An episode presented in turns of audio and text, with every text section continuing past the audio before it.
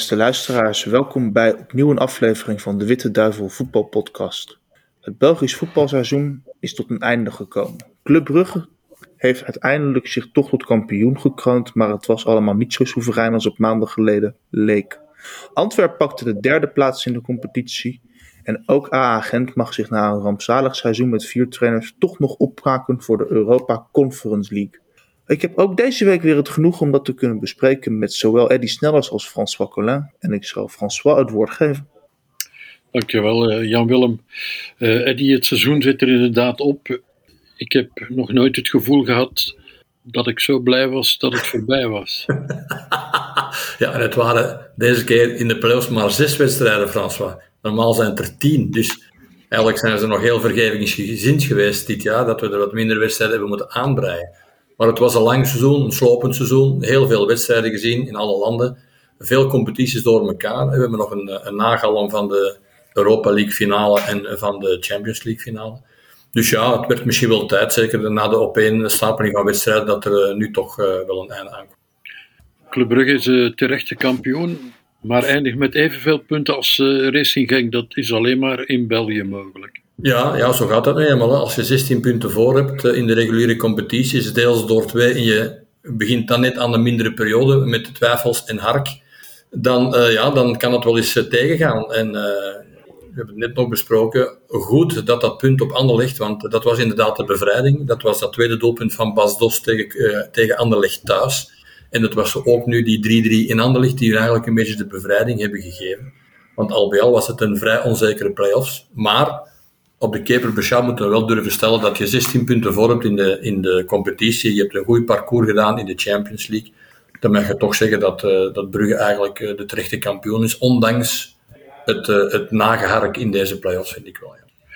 De titel is gevierd met weinig zorgen wat corona betreft.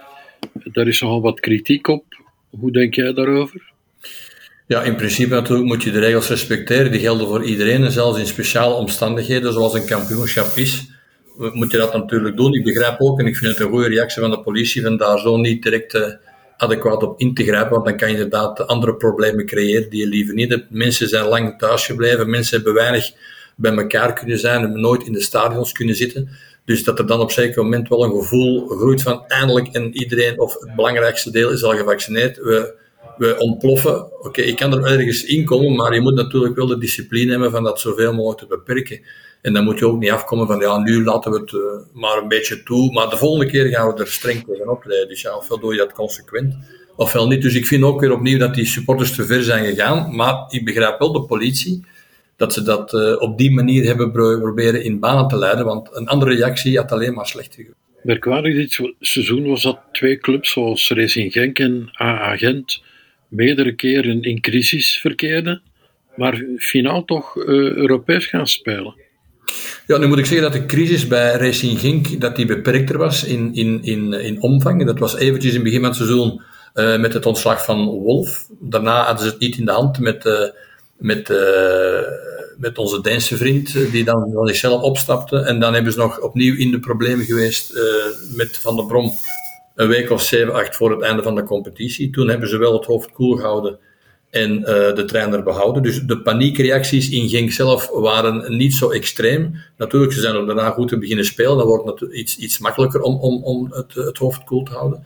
Wat Gent betreft natuurlijk, ja, dat seizoen is echt een rollercoaster geweest. Hè. En ik vind het eigenlijk, langs de andere kant, spijtig dat er ploegen zijn zoals Oostende, die een gans jaar toch vrij continu hebben goed gespeeld, heel veel fris voetbal hebben gebracht, dat die in laatste instantie dan ook nog eigenlijk het hoofd moeten buigen, maar dat is nu helemaal sport, voor ploegen die dan opnieuw een piekmoment hebben in de laatste, in de laatste eindsprint. Dat kan ook maar alleen in België. En dus ik, ik vind Genk oké. Dat is twee korte periodes, die hebben ze overwonnen. Wat dat Gent betreft, het was een aaneenschakeling van tragedies het ganse jaar door. En ja, dan denk je toch van, is het dat in principe, verdienen ze dat eigenlijk wel? De cijfers zeggen ja, maar gevoelsmatig heb je daar toch iets minder sympathie voor. Het is misschien wel een goede zaak voor onze coëfficiënt dat agent en niet KNV Oostende Europees speelt?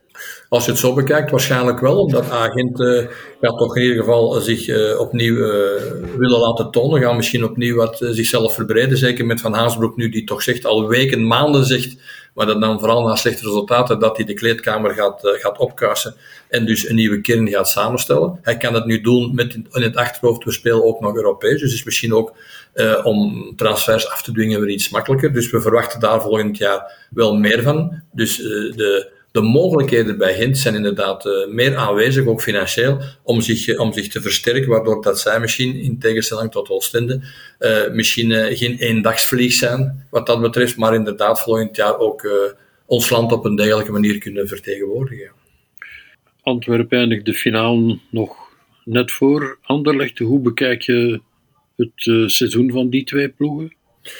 Ik moet zeggen, Anderlecht heeft veel stappen vooruit gezet. Uh, die zijn met de jonge ploeg begonnen, en nog altijd trouwens. Ze hebben die jongens moeten laten ontwikkelen, en dat gaat altijd met jeugd, met schade en schande.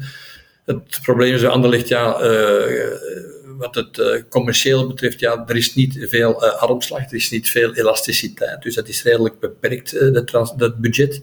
Dus dat is afwachten wat dat nu gaat worden de volgende weken. Maar de jeugd heeft zich daar wel verder ontwikkeld. Er is wat geduld getoond, wat niet makkelijk is voor Anderlecht en zeker niet voor het entourage.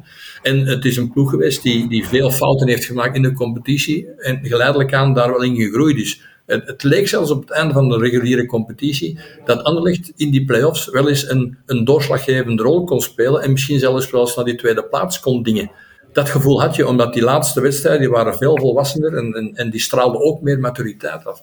Alleen in de play-offs zelf waren niet echt een, een, een onverhoopt succes. Company uh, heeft zijn ploeg niet het stapje verder nog kunnen brengen om inderdaad te challengen met een Racing Genk. En dat is wat spijtig, maar dat is afstel, uh, uitstel. Sorry, dat is geen afstel. Dat is een ploeg, een jonge ploeg, en het is alleen een kwestie van bepaalde scharnierspelers eh, die heel belangrijk zijn van die te kunnen houden. Dat zal misschien niet eenvoudig zijn, maar dat heb je natuurlijk wel nodig. De jeugd rondom scharnierspelers. Dus ik denk dat voor Anderlecht eigenlijk de nabije toekomst wel, uh, wel uh, hoopvol en rooskleuriger is dan dat het begin van dit seizoen zo was. Dus die hebben een stap voorwaarts gezet. Um, wat Antwerpen betreft, ja, um, ik weet niet wat zich daar allemaal in de kleedkamer heeft afgespeeld, maar al bij al vind ik die derde plaats nog een knappe prestatie.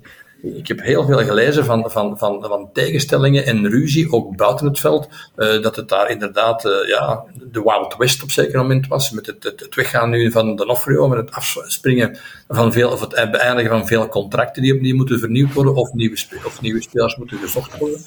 En dan vind ik het eigenlijk, want al bij al bekeken heeft Antwerpen, zeker in zijn eerste twee, drie wedstrijden, eigenlijk minder gekregen dat ze recht op hadden. Zij moesten eigenlijk tegen Genk gewonnen hebben.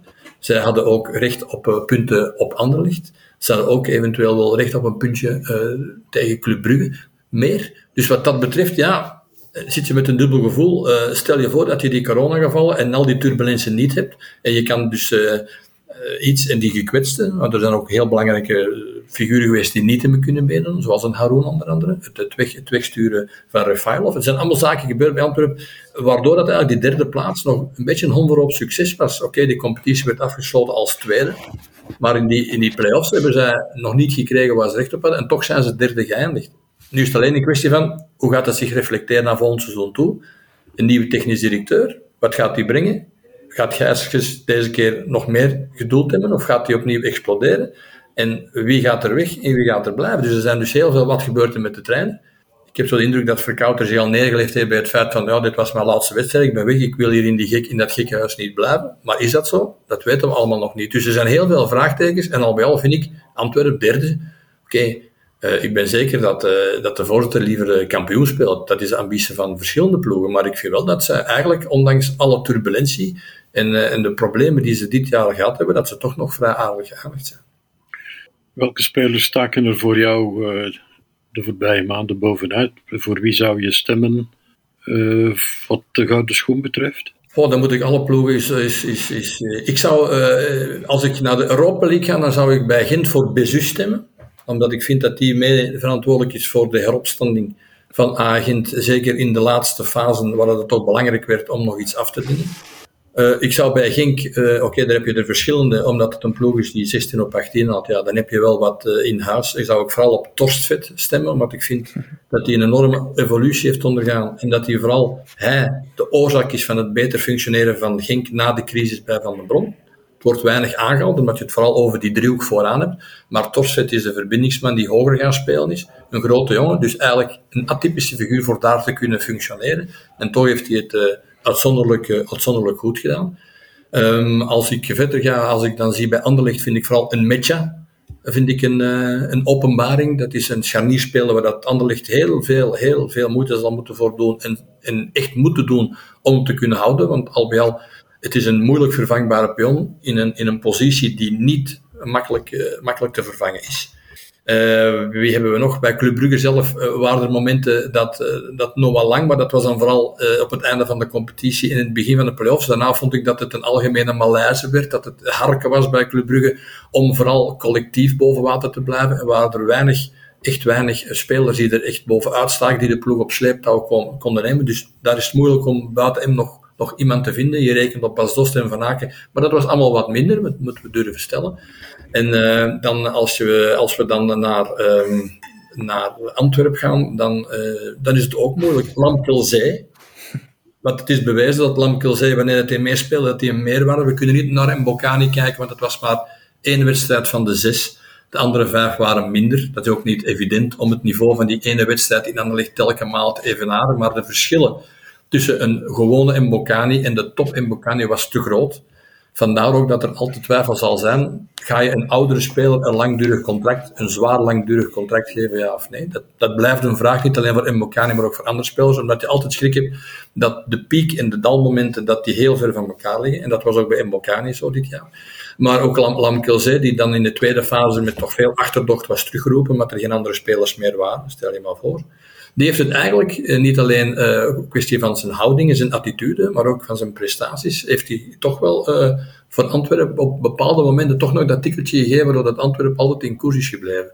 En uh, het is moeilijk om te bewieroken, omdat we weten dat hij al zoveel negatieve punten heeft, heeft getoond.